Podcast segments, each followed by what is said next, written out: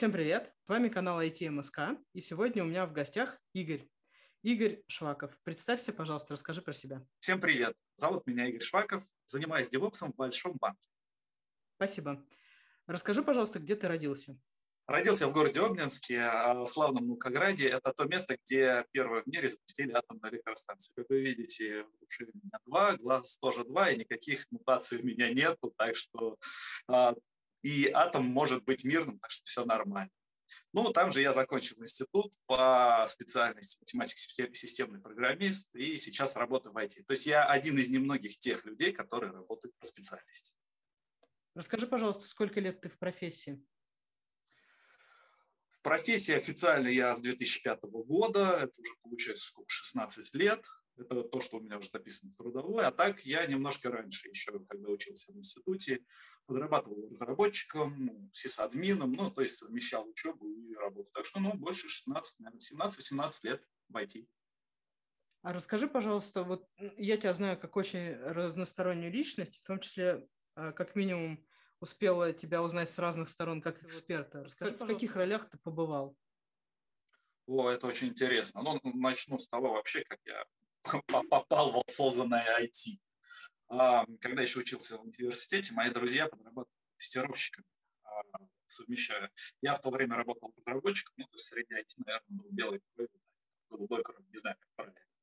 Вот. И уже когда встал вопрос, а как же, чем же заниматься уже основательно, вот, поехал я в славный город Москву и э, откликнулся на одну из вакансий. Меня долго собеседовали, знания SQL, э, программирование, основ а, жизненного цикла ПО, ну, то есть все, все стандартные вопросы. Да.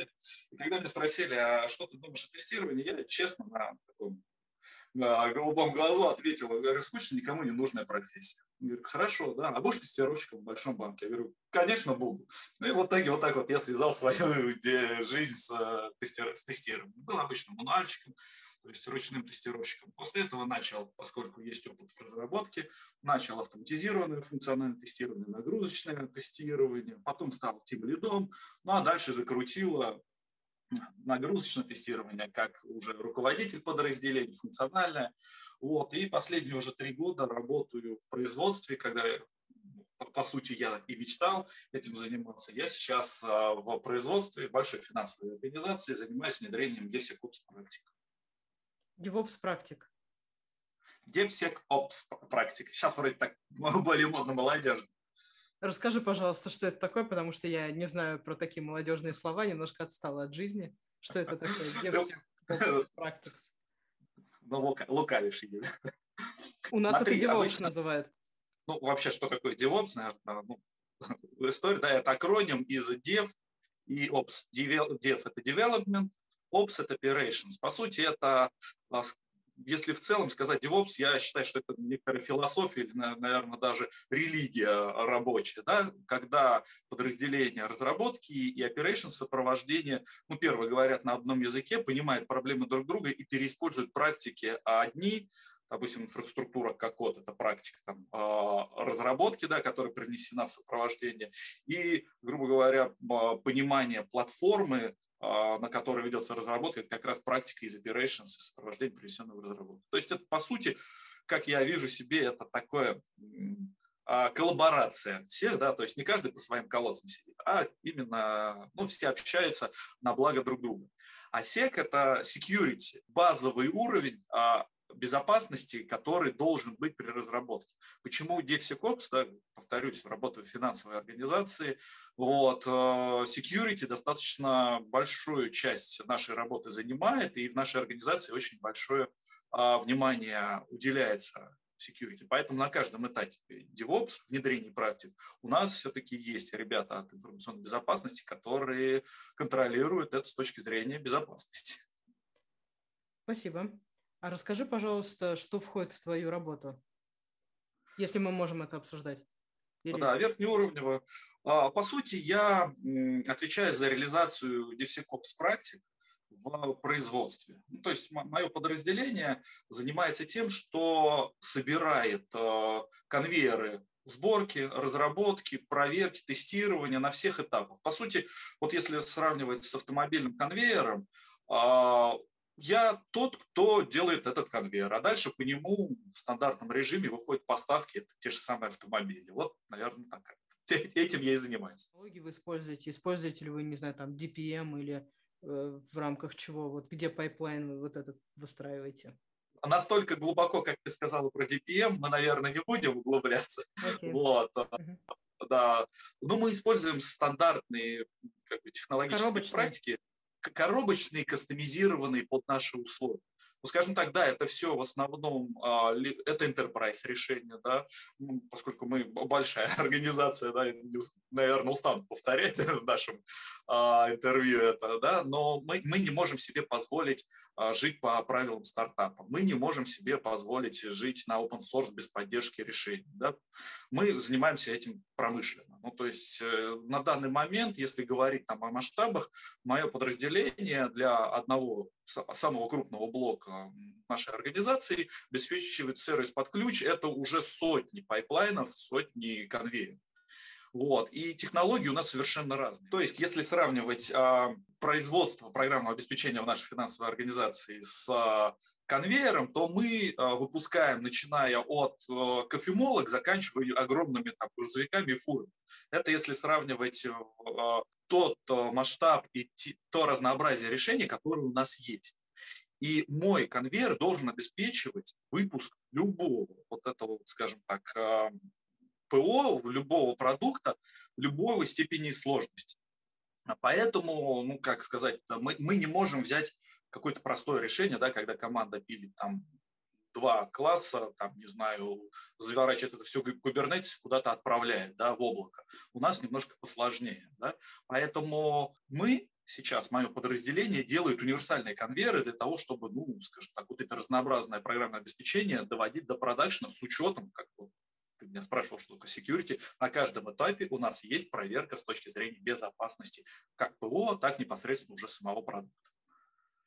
Хорошо, спасибо. Скажи, пожалуйста, если мы можем это обсуждать, как выглядит твой рабочий день? Да, с учетом пандемии он выглядит э, обалденно. Ну, можно сказать, я недавно закончил работать, вот там вот мой рабочий стол, вот, вот там, э, и переместился сюда. Мы сейчас э, применяем гибридный формат работы. Это значит, что часть времени мы проводим в офисе, извините, у меня нос зачесался, и часть времени мы проводим на удаленке. Вот, на этой неделе я работаю на удаленке, потому что в офисе у нас есть человек, который заразился той инфекцией, которой не стоит говорить. Поэтому приходится адаптироваться. Если рабочий день а, дома, а, утро, завтрак, кофе, подъем ребенка, моему сыну 6 месяцев, и как бы все утренние процедуры в том числе и на мне, помощь там супруге, завтракаем, да, и потом звучит фраза «папа пошел на работу, я иду в другую комнату, закрываюсь и весь день работаю». Примерно так. Вечером точно так же, там в 6-7 часов, поскольку заканчивается совещание, с фразой «папа пришел с работы», я уже вижу семью. Если с точки зрения офисной, да, работы, да, сейчас мы с гибридным форматом часть времени проводим в офисе, часть дома, да, в офисе тоже стандартно, доезжаем на машине и утренний кофе, всем привет и пошли работать. Если с точки зрения самого рабочего дня, он сильно не меняется, да, потому что мы уже адаптировались к удаленному формату работы. Я с тем же самым ноутбуком прихожу на работу, ставлю его на стол и начинаю проводить те же самые совещания. Вот. Если с точки зрения, там, как разбито время, э, неделя, да, загрузка, то, как правило, в первой половине недели я решаю вопросы, связанные с инфраструктурой. Я же все-таки DevOps занимаюсь, поэтому operations и support – это большой кусок моей работы. Вторую половину недели все-таки это вопросы какие-то связанные с, с развитием, с производством, то есть такими вещами. Ну, а дальше весь день совещания расписаны в Zoom, в WebEx и в других доступных технологиях. Вот как-то так. Прекрасно, спасибо, прекрасно. Расскажи, пожалуйста, есть ли у тебя какие-нибудь сертификаты, насколько они нужны, насколько они тебе пригодились, и если они есть, то для каких целей ты их получал? Слушай, я человек-практик, да, и я, скажем так, не гонюсь за сертификатами. Последний, который сертификат я получил, это в прошлом году в OTUS е проводил э, практические занятия по DevOps, реализовывал пайплайны уже непосредственно на Terraform, в GCP, по-моему, да, по-моему, так облако в Гугле называется. Ну, то есть поднимал машинки, зарабатывал скрипты и так далее. Дальше каких-то таких явных сертификатов, а, я, я не гонюсь за, за сертификатами, был когда-то стандартные там тестовские сертификаты на Performance центр, на Quality центр, на еще какие-то, но я их не получаю. Наверное, если покопаться, я где-то найду, где-то они валяются, я, я их не помню. Окей, спасибо. Мы вот затронули тему сертификатов. Расскажи, пожалуйста, как ты считаешь, есть ли какие-нибудь сейчас в Москве или где-то в мире, может быть, конференции, которые могут быть полезны, которые вот начинающий DevOps-инженер мог бы туда пойти и там, может быть, что-то полезное оттуда вынес. Сталкивался ли ты с такими? Возможно, ты в таких участвовал? И если да, то какие? Слушай, э, да, участвовал. Ну, не знаю, DevOps Days, по-моему, вот есть такая конференция я, по-моему, даже на ней участвовал. Хазенбак мы недавно тоже выступали, был у нас доклад с моими сотрудниками, с ребятами, которые занимаются автоматизированным функциональным тестированием. Вот. Но такого что-то явного, я бы, наверное, SQL Days тоже достаточно интересная конференции. Сейчас очень много. А, больше, наверное, чтобы подчеркнуть и понять, что вообще интересного в индустрии. Вот лично я обычно включаю там YouTube, да, вывожу там на соседний монитор и какие-то тематические лекции по этой теме они идут параллельно, ну и за счет этого образовываешься. Да. А так ну, гуглишь, смотришь, понимаешь. Вот так. А вот, слушай, если мы затронули тему Ютуба, я в основном просто использую на Ютубе, например, всякие лекции из разряда TEDx, где есть маленькие там 10-минутные выступления, и оттуда можно что-то понять. А ты, вот, если можно, там это на каком языке эти лекции, которые ты смотришь? Это что-то тоже типа TEDx, или это какие-то прям профильные каналы какие-то, или э, что это такое? Расскажи, пожалуйста. Да нет, я, ну, скажем так, если разделить там по процентному соотношению, лекции какие-то прикладные, это там, ну, вот такие технические, наверное, это 10% из того, что я слушаю. Да, это просто выбиваешь какую-то тематику, которая тебе нужна.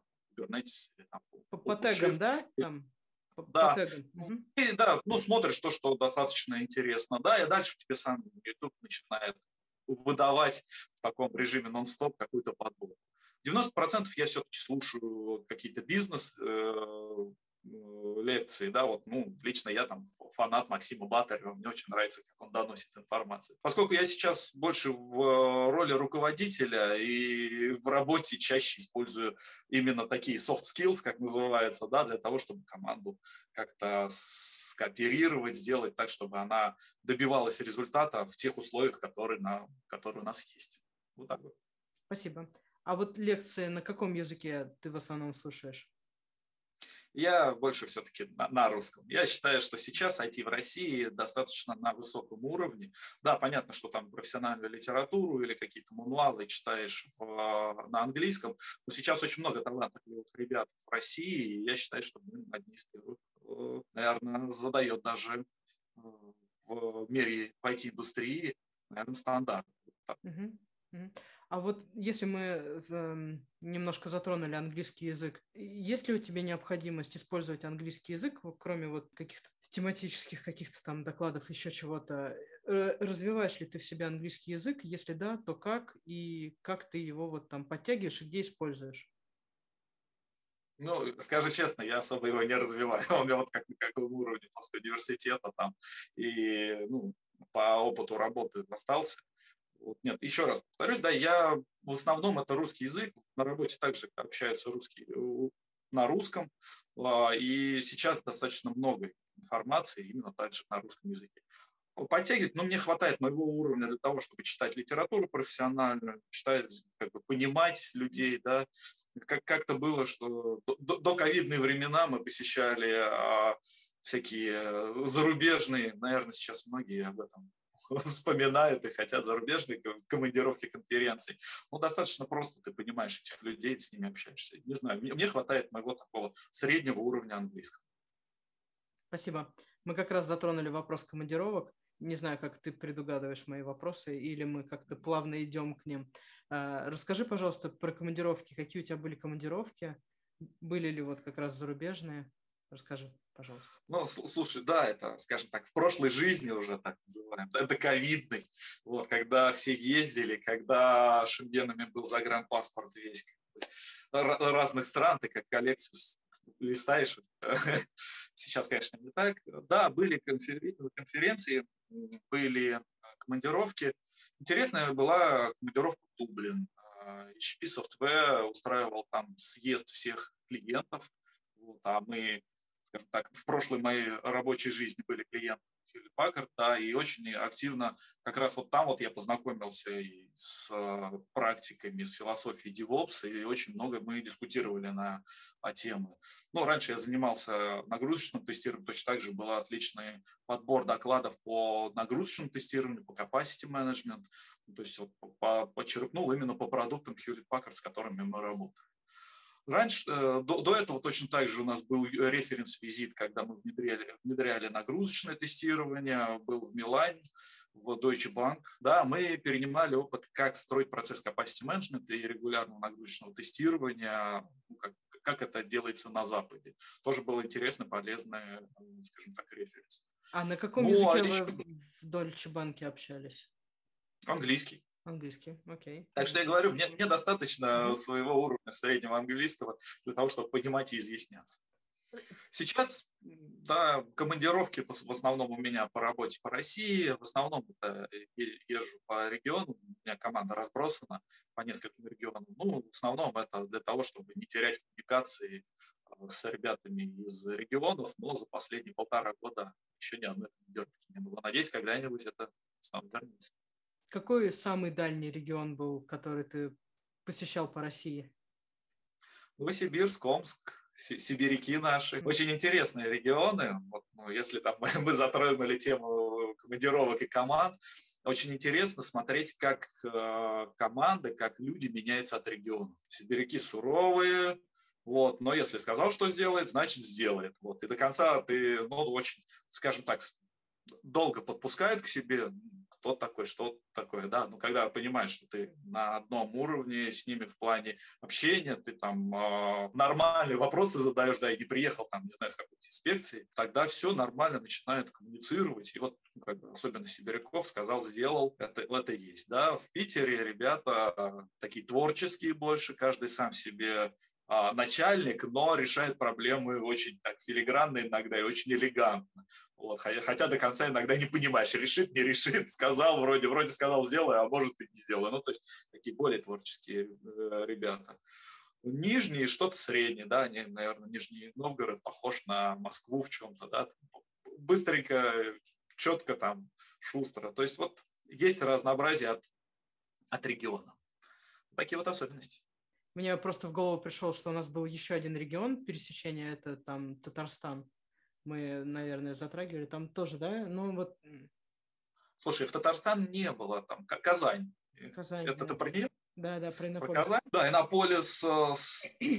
Интересный опыт был, я бы сказал, но он я не понял этого региона. Почему? Потому что у нас, когда мы формировали команду, туда переехали. Это как был такой регион, куда релацировалась команда из Омска, из Нижнего.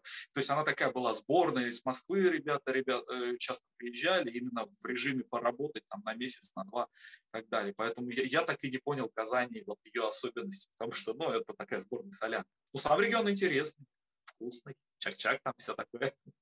Да, окей, спасибо. Что в твоем понимании выгорание и что ты делаешь, чтобы не выгорать? Ну, смотри, да, а, нужно, прежде чем дать ответ на этот вопрос, да, а, наверное, определиться с причиной. А, у нас IT-рынок, он достаточно молодой, да, и у нас есть несколько особенностей. Он развивался не эволюционно, как другие направления, а революционно. Поэтому, наверное, выгоревшего столевара мы вряд ли встретим, да, или строителя, или еще кого-то, да, в другой индустрии. А здесь у нас как бы очень много а, людей, которые говорят, я выгораю, да, и, наверное, люди в основном пользуются этим словом, да, этим понятием, которые около IT или непосредственно работают в IT.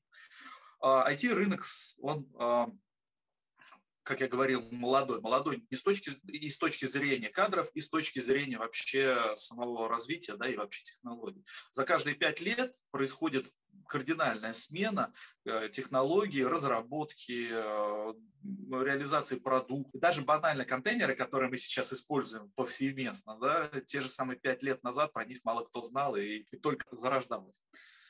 Поэтому люди, э, это первое. Да. Второе, а, люди молодые приходят после университета, за 2-3 года ты уже считаешься хорошим IT-специалистом. И как следствие, да, мы все знаем, что рынок перегрет очень достойной, а иногда даже овер достойные зарплаты и финансовой компенсации. И тут получается молодой парень, который или девушка, которые вчера закончили университет, 2-3 года поработав, получает зарплату, не знаю, такую, как их родители получают за. Да, вот человек очень быстро закрывает свои базовые потребности, которым мы шли там, или наши родители шли годами, и наверное, нас научили так жить, да, и мы воспринимаем весь мир так. А тут ты закрываешь все свои потребности за, там, за 2-3 года, берешь квартиру в ипотеку, живешь уже в своей квартире, покупаешь достойный автомобиль, пусть там и БУ, и покупаешь, ну, там, кому нравится 12 iPhone, а кому-то нравится, там, не знаю, Samsung S21 Ultra, да, причем для айтишников это, ну, мы все знаем, да, не, предел мечтания, это возможно купить там, я не знаю, не сильно напрягаясь. И человек, получается, там в 25-26 лет, да, уже имеет все. И мне кажется, а, когда ты добиваешься это эволюционно, да, ты каждый шажок проходишь, да, а здесь ты взял и перепрыгнул уже в другое состояние. Чтобы с этим бороться, да, это к вопросу причин выгорания и почему войти этого так много. Нужно самому понять для себя, почему я выгораю. Да, мне плохо, мне как-то погано на душе, вокруг меня никто не понимает, все уроды, да, по-разному может выясняться. Надо понять причину этого. Почему? Почему каждый для себя это решает? Я могу сказать, что по мне также бывает, что там день не задался, или там на работе какие-то передряги, вот, и так далее. Ну, ты разберись, почему это, а дальше уже пробую решать эту проблему конкретно, да, не знаю, нет девушки, найди, или парня, да, сейчас тот же самый IT-мир позволяет легко знакомиться, да, и общаться. А, хочется, не знаю, как-то реализоваться, ну, реализуйся в чем-то другом. Вот я для себя в определенный момент на сложном проекте, вот, кстати, к вопросу выгорания был у меня раньше, а, тоже большой, огромный проект, очень тяжелый и очень с большим количеством переработок, ну, все работали на износ. Я пошел на танцы для того, чтобы переключить свой мозг. И мне это позволило, можно сказать, ну вот не выгореть. Делай что-то для того, чтобы не выгореть. Пойми, почему, да, и начинай предпринимать предпринимать какие-то действия. Следующее, да, это вот тоже молодые люди. А семья, она достаточно хорошо дисциплинирует, у тебя фокус немножко так смещается не, не на себя, а дальше уже на семью, там, на детей дальше, на развитие. Это определенные этапы эволюции развития. То есть резюмируя, причины выгорания достаточно быстрые, ну, именно в IT, достаточно быстрый рост и закрытие базовых потребностей и, можно сказать, э, непонятная перспектива, куда дальше уйти с точки зрения ну, как бы, развития как личности. И вот этот вот гэп ну, нужно как-то садиться и самому определять из-за чего тебя колбасит. А, наверное, ну, молодежи сложно уже когда-то, да, наверное, легко уже говорить, когда ты понимаешь, когда ты сам выгорел несколько раз, да, вот. Но нужно с этим работать, совсем надо работать. Да?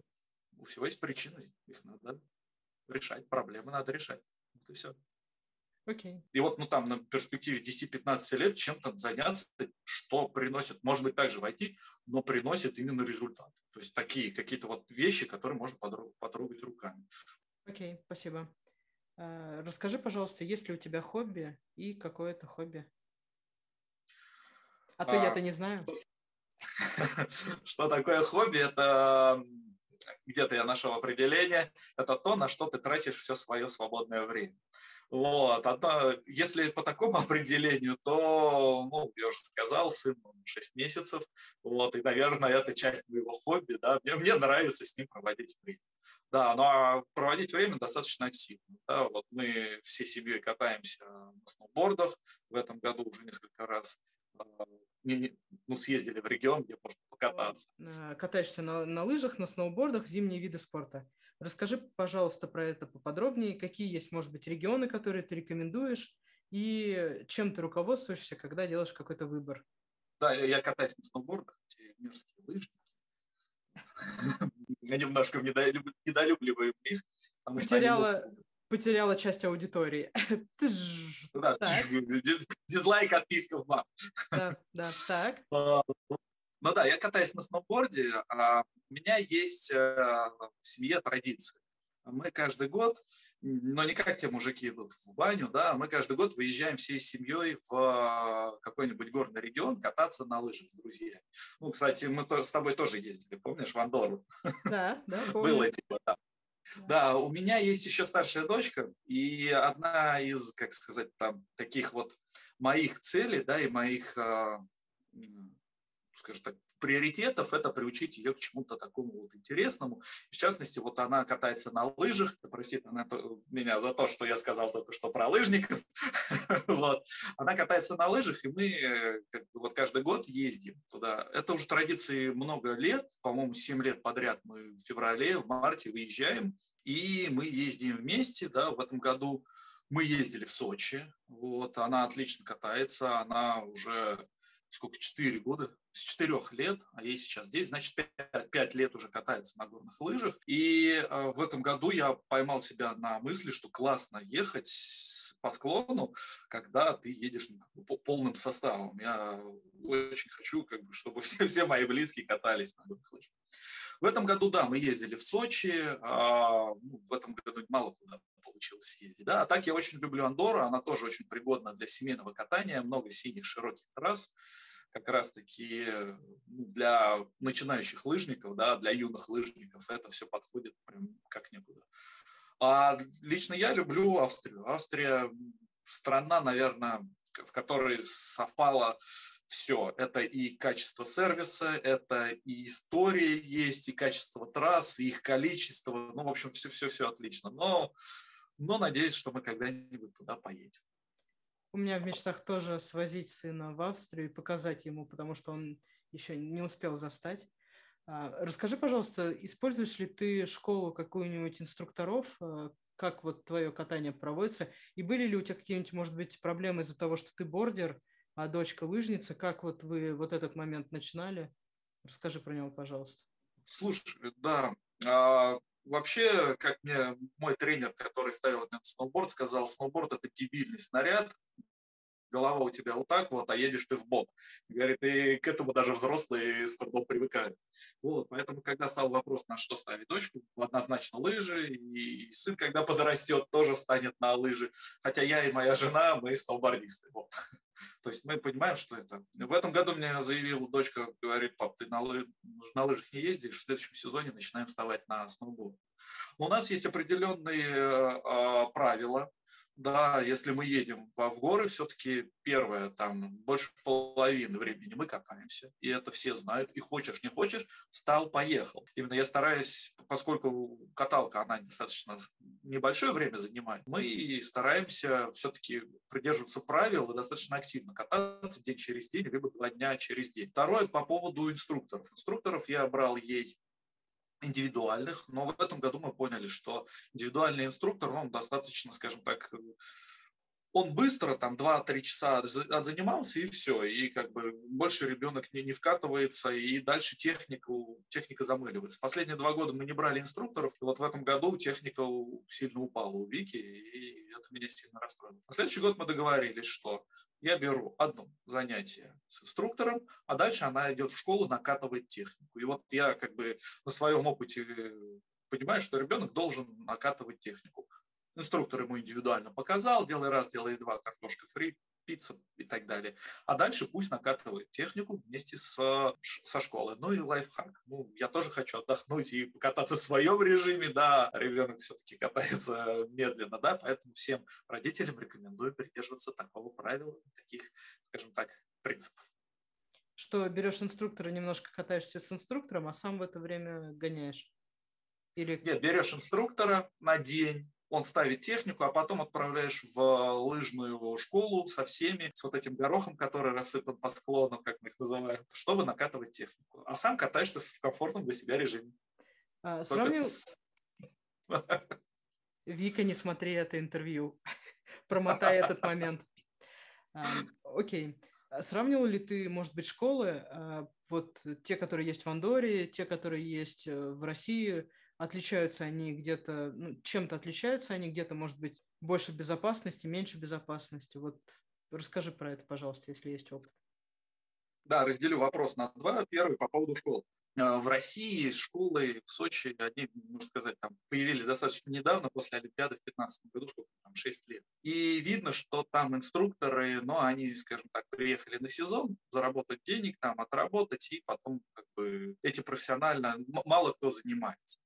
Вот в Андоре я понял, что люди занимаются, там, это все поставлено на поток, дети в школе на уроках физкультуры проводят очень много времени на этих на склонах. Поэтому, да, если там с точки зрения эффективности, за границей намного более высокая, крутая школа катания. В Андоре мы сталкивались с тем, что мы находили инструкторов русскоговорящих, потому что ребенок все-таки, ну, как бы языковой барьер, он, он его останавливает, и он прогрессирует достаточно ну, так, слабо.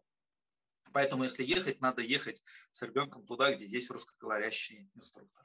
Вот, велосипеды сейчас, я уже мечтаю как раз, когда наконец-таки я поеду на дачу, привезу свой велик для того, чтобы на нем кататься. С подачи жены у меня появились ролики, это новое мое хобби. Коньки, коньки в этом году как-то не, не сложились у меня с, ним, с ними. Так, наверное, плач Ярославны и проблема всех активных людей этого года путешествовать, но в этом году особо не получается. Вот так вот. Да, понятно, спасибо. То есть у тебя, получается, спортивные, в основном, твое хобби, это какой-то спортивный, с, э, силовые какие-то там, да? Ну да, это больше все-таки какая-то активность. Да, в спортзал хожу, стараюсь три раза на неделю, но не получается обычно два. А, потому что ты весь день ну, сидишь а, за компьютером в достаточно некомфортной позиции, да, и так далее. Поэтому, да, хобби связано с тем, чтобы как-то разогнать кровь. А ты записался на марафон? Зеленый марафон? Зеленый марафон. Я планирую. Да. Мне друзья уже намекнули, что пора. Да, планирую. Буду. Да, хорошо. Ну, то есть ты еще и в марафонах участвуешь и бегаешь, да, получается? Да, десятку обычно. Это моя любимая дистанция. Пробегаю без проблем. Угу. Окей, спасибо. Что ты делаешь вечерами? Это как бы веточка, веточка от хобби немножко. Я записываю подкаст с Юлей. Кстати, ставьте лайки, подписывайтесь на мой канал ITMSK. Так. Да, ну, у меня в ближайшее время планируется ремонт. Я один из тех ненормальных людей, которые любят делать ремонт. Вот. Что в ближайшее время я жду, когда, когда же а, нет, я все-таки это подхожу как проект, который должны сделать люди mm-hmm. другие. Но собирать мебель из Икеи, вот это я никому не доверю. Мой любимый шуруповерт и все. Вот. А сейчас, да, ну, мы просто переехали сейчас поближе к, скажем так, будущему жилью, для того, чтобы как раз контролировать ремонт. И здесь у нас недалеко огромный лес, парк, вот, Москва-река, и гуляем, при любой возможности. Да, ребенку хорошо, нам отлично. Чего ты достиг на текущий момент? В жизни, в профессии, в работе. Везде. В чем? Везде. Ну, я дожил до 37 лет, а в средние века это считалось уже достижением. Наверное, так. Вот, а если серьезно, то, наверное, э, я я научился, скажем так, да, не, не научился, я приблизился к гармонии а, в жизни в целом, наверное. Вот. Кажется так пафосно, да, или там высокопарно. Вот на данный момент я понимаю, что свою жизнь надо планировать. Вот многие говорят, я там работаю, я в продолжении тем выгораю на работе, да, мне там плохо, вот, на мне все пашут, наверное, люди, которые выгорают, именно это говорят. Проблема одна, то, что мы, не, мы планируем рабочие какие-то процессы и вещи, но мы не планируем свою личную жизнь. Вот, потому что, ну, личная жизнь, она, и твоя жизнь, она проходит, да, ты можешь всю жизнь пахать, и потом там, когда ты э, уже там на смертном одре, ты не понимаешь, а для чего я это все делал и зачем. Вот на данный момент это спасибо моей супруге, да, она так аккуратно меня подвела к теме, что надо расставлять приоритет. У меня сейчас вот такой четкий приоритет. До 7 часов у меня работа, да, и там вот да, маленький ребенок, совещание, как бы проводим это все в квартире, но все знают, что до 7 часов приоритет работы, и если я сказал меня не трогать, значит меня никто не трогает. Но в 7 часов уже даже мой начальник и мои коллеги знают все. Если у меня совещание после 7 часов, ну, значит, в нем будет присутствовать или ребенок, или я его буду где-нибудь из прогулки проводить, или слушать в пол уха. Вот, то есть надо планировать. Точно так же выходные, они распланированы у нас два или на три месяца вперед, все распланированы выходные, какие-то активности, друзья и так далее. И это позволяет, вот вопрос, наверное, почему я не понял вопрос про выгорание, да, но позволяет не выгорать, общаться с друзьями, с родителями, с близкими людьми, проводить время. Вот, наверное, к там, 30 плюс лет я к этому пришел. Вижу среди моих друзей, кто-то не приходит. То есть, если я правильно понимаю, у тебя были планы, связанные с личной жизнью, с, с твоей семьей, и ты в них достиг, и ну, их достиг, и также были планы, связанные с работой, и здесь тоже тебя все устраивает, и, и в целом ты счастлив и не понимаешь, что такое выгорание? Ну, счастлив понятие такое. Мне хорошо, сказал так. Вот. Ну, а по поводу выгорания, да, действительно, я, я пока вот на данный момент я не понимаю, что такое выгорание происходят, да, там на работе сложности, да, бывает, я понимаю, почему, от чего. Я сейчас могу сказать, что в моей работе сложные задачи, короткие сроки, дедлайны, все, все как мы любим, да, но общение там и планирование, общение с моей, расставление приоритетов с личной жизнью позволяет мне там, не пойти, как многие говорят, да, я хочу там убивать всех и так далее, вокруг все вообще никаких нет, у меня нет такого ощущения, да. Я понимаю, что сложно, но мы это все сделаем, потому что есть баланс определенный. Вот так. Спасибо. Мы немного затронули вопрос э, про будущее. У меня вот как раз ты сказал, что через 10-15 лет ты бы хотел, через 10-15, ты бы хотел делать что-то руками, чтобы было что-то осязаемое. И вот мой вопрос, он как раз связан с тем, что какие у тебя есть планы на будущее. Возможно, это в личном, возможно, это в карьере. Ну, давайте про IT, мы же там про, про IT говорим. Да. Вот сейчас э, я считаю, что IT э, в режиме такого маленького ребенка, который хватается, это я вот сейчас опять со своим сыном, которому интересно, там, не знаю, блестящая ложка, потом, э, не знаю, а, апельсин, а потом кубик мне.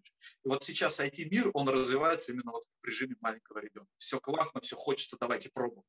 Все знают, и там модно стало цифровизация, цифровая трансформация, все вот, вот короче, все вокруг этого. Пошли в IT, те сегменты, которые никогда никуда даже не пытались, а финансовые организации достаточно консервативные, и тех туда за, за как бы привлекло.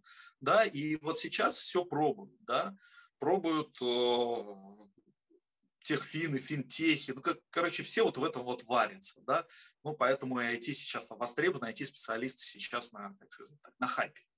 Вот. Но я думаю, что вот этот процесс, он идет сейчас на, в режиме потребления. Да? Но в основном все направлено финансовой организации. Совершать переводы, бери кредит, начинай пользоваться инструментом.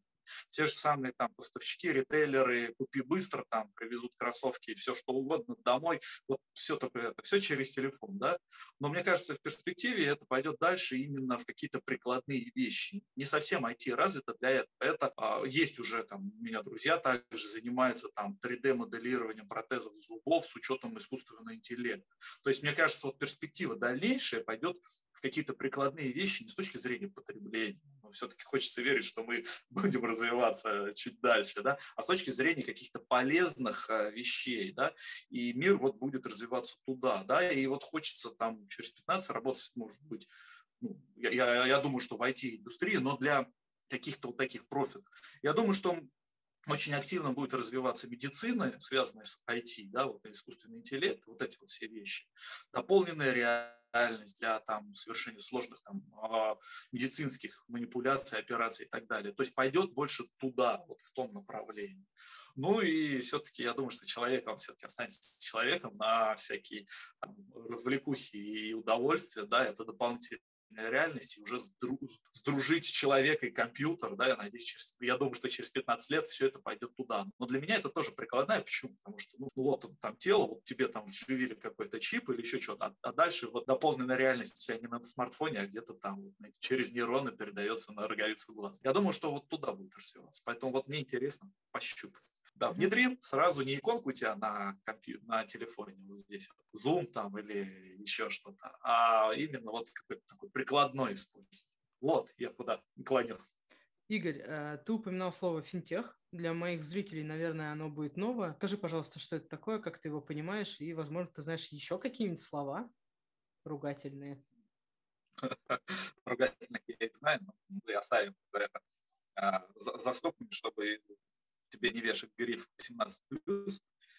Вот. А по поводу финтех, да, недавно было обучение, кстати, вопрос обучения.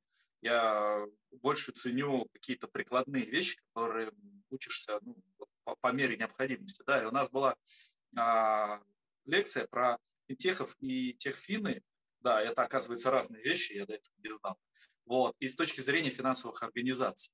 В итоге финтех – это те те корпорации, которые представляют какую-либо услугу, ну, допустим, ритейл, да, или, не знаю, еще какой-то даже, ну, какие-то около айтишные, около, а, ну, как сказать, услуги для какого-то потребителя, для частников или для юрлиц. Вот, и они начинают переходить в финансовый сектор и, допустим, там предоставлять какие-то финансовые инструменты своим клиентам. То есть накапливают большую базу и дальше уже начинают там кредитовать и так далее и представлять финансовые инструменты, переводы и так далее. Это, по сути, они изначально сделали бизнес, а потом идут на сторону финансовых организаций представлять. Так вот, в итоге техфины – это те организации, которые берут от финансовых организаций информацию, и а, формирует свой продукт и продает его, какому-либо сегменту, как частникам, так и, а, и юрлицам, вот, юрикам. И в итоге а, для финансовых организаций финтехи – это прямые конкуренты, они переходят на поляну финансовых организаций. Техфины, наоборот, это те компании, которые показывают, где рынок еще не развит, куда, с каким продуктом можно войти, и, по сути, если финансовая организация, скажем так, в этом направлении а, развивается и каким-то образом мониторит рынок, это те зоны, куда можно развиваться самой. Поэтому финтехи – это прямые конкуренты, а техфины – это, по сути, ну, посредники и такие, скажем так, э, перспективные партнеры. Вот в этом вот разница. Окей. А какой был вопрос, я уже не помню. Про финтех, да, просто про финтехов рассказать ты рассказал. Спасибо. Расскажи, пожалуйста, были ли у тебя какие-нибудь смешные случаи? Да, был интересный случай э, недавно. Э, я, э, скажем так, сохранил достаточно дружеские отношения с командой на предыдущем месте работы. И общаюсь, и общие чатики есть, продолжают жить, да, и мы там обсуждаем очень много интересных вещей. Но и недавно сижу я на работе, погруженный в очередной проект, очередную задачу. И в одном из таких чатов всплывает сообщение, а дайте характеристику на такого-то такого человека. Вот, и я понимаю, что это мой сотрудник. Он сейчас на меня работает, и как бы он в моей команде. Что самое интересное, меня очень, как сказать, э, далекие планы на него. Вот, и я вижу, что это мой сотрудник, он у меня работает, да, сейчас в команде и хорошо выполняет свою работу, у меня есть планы по его развитию дополнительно. А, ну, я пишу да, в этот чат, что да, я могу дать характеристику на человека, да, да, давай в личку. А человек ничего не подозревает, пишет это. Но что можешь сказать, чего, как работает? А, ну, мы попереписывались немножко. Я сказал, что смотри, а, человек работает у меня сейчас, и у меня на него планы, и карьерное развитие его как бы ну, перспективы уже есть. Я говорю, не надо человеку ломать карьерный путь. Он говорит, ну что ж такое, говорит, такой сотрудник хороший, хотел взять. Я говорю, ну хорошо, а вот ты сломаешь ему карьеру, как ты потом с этим жить будешь? Вот такая вот была курьезная история. Смешные истории. Мне э, уже у нынешнего э, работодателя попросили рассказать HR, кто такие девопсеры, что такое девопс, и кого же все-таки нужно искать. Потому что ну, в каждой организации DevOps это воспринимается по-своему. Вот, и я долго там рассказывал про практики, там, continuous integration, continuous delivery, сборки, как мы все дружим. И одна девочка сидит, сидит, говорит, я поняла. Вот, вы DevOps Леопольды. Я говорю, я не понял. В смысле, говорит, ну вы коты Леопольды. Я говорю, в смысле? Не понимаю, говорит. Ну, ты говоришь, что разработчики и сопровожденцы должны дружить. И вы помогаете им найти общий язык. И в итоге пошло, что, Игорь, да у тебя подразделение котов Леопольдов, которые давайте жить дружно. Вот. И вот это, наверное, самое правильное там, определение DevOps-инженера. Да? Это тот человек, который всех сдруживает. Игорь, что бы ты посоветовал молодым специалистам или людям, которые хотят стать специалистами в этой области? В области DevOps? В области DevOps. Смотрите, ну, первое, а, для того, чтобы стать DevOps инженером, а хотя говорят, что это мифический DevOps инженер, не существует их, так как не существует там, а, что DevOps это философия и таких людей. Надо в первую очередь получить какие-то базовые знания в какой-то специальности. Вот как, как DevOps, это либо development, либо operations. Ты можешь быть специалистом как со стороны а, сопровождения, ну, как бы развиваться, так и со стороны разработки. Это, по сути, коллаборация двух, а, скажем так, культур, двух подразделений, которые приносят друг, друг другу ну, то лучшее, что есть у них. Поэтому либо ты становишься администратором прикладным, системным, любым администратором, да, и ты получаешь базовый опыт с работой с железками, с системном программном обеспечении, это операционной системы и так далее. Ну, то есть надо для старта что-то, что-то изучить. Дальше не надо долго, там, в этом, может, там, полгода достаточно, хотя бы ты понимал и имел опыт работы руками. Вот, наверное, в любой IT-специалист, даже менеджер там, высокого уровня, если он не работал руками, ну, слабо будет понимать вот эту всю специфику. Надо все-таки поработать руками. Дальше есть, есть DevOps практики. Это continuous delivery, continuous integration, автодеплоймент, автобилд и так далее. Есть специальные языки, есть специальные правила работы с этим Terraform, Ansible и так далее, Maven и так далее. Берешь и идешь на курсы, на любого сейчас это агрегатора, и осваиваешь эту часть. Все, базово ты уже получаешь ну, тот набор знаний для того, чтобы реализовывать конвейеры, чтобы внедрять практики DevOps. Ну а дальше ищешь в, на HeadHunter да не сочтут меня за рекламу, да, подходящую позицию, и ты уже начинаешь работать, нарабатывать практику. Все, дальше практика, практика, практика, практика. Вот, вот, наверное, пожелаю вот таким образом. Спасибо.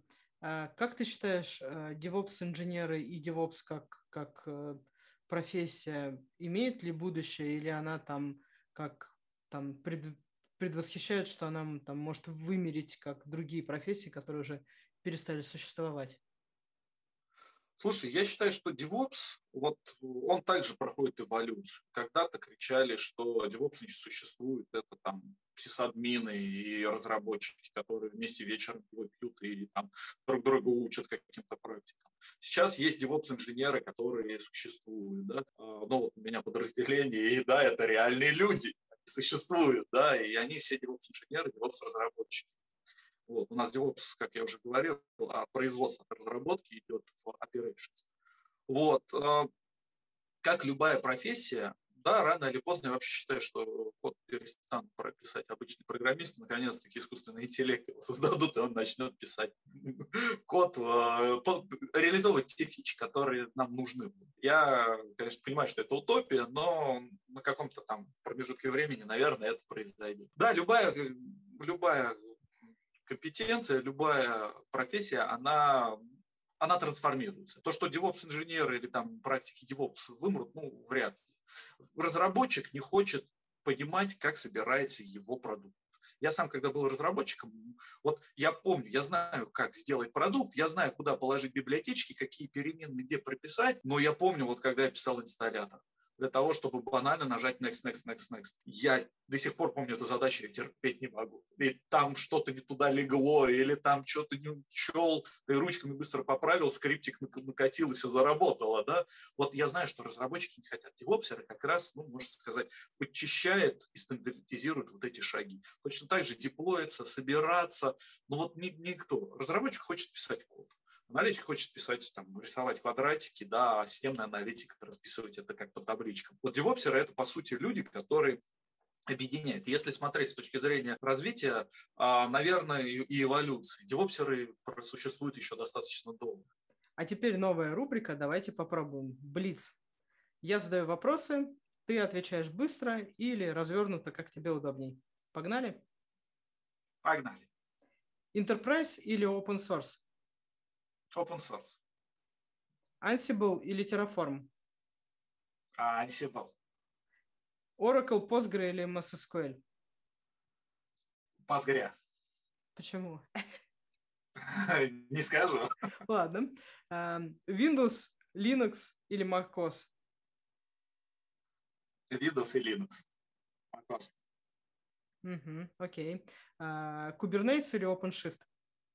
OpenShift. OpenShift – это по Enterprise Kubernetes. Окей. Insource или outsource? Uh, insource и немножко outsource.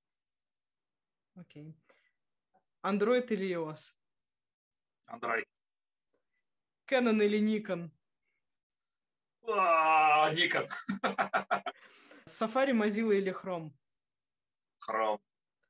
Немецкое авто или японское? А, ну, я как человек, который ездит на баварском, конечно же, немецкое. Окей. А, раз мы баварское затронули, светлое или темное? А, зимой темное, а летом светлое. А, для уютных вечерних вечеров красное или белое? Красное с мясом. Или белое к рыбе. Окей, спасибо. Всем спасибо. Ставьте лайки, подписывайтесь на канал. Игорь, спасибо. Спасибо. Всем пока. Пока.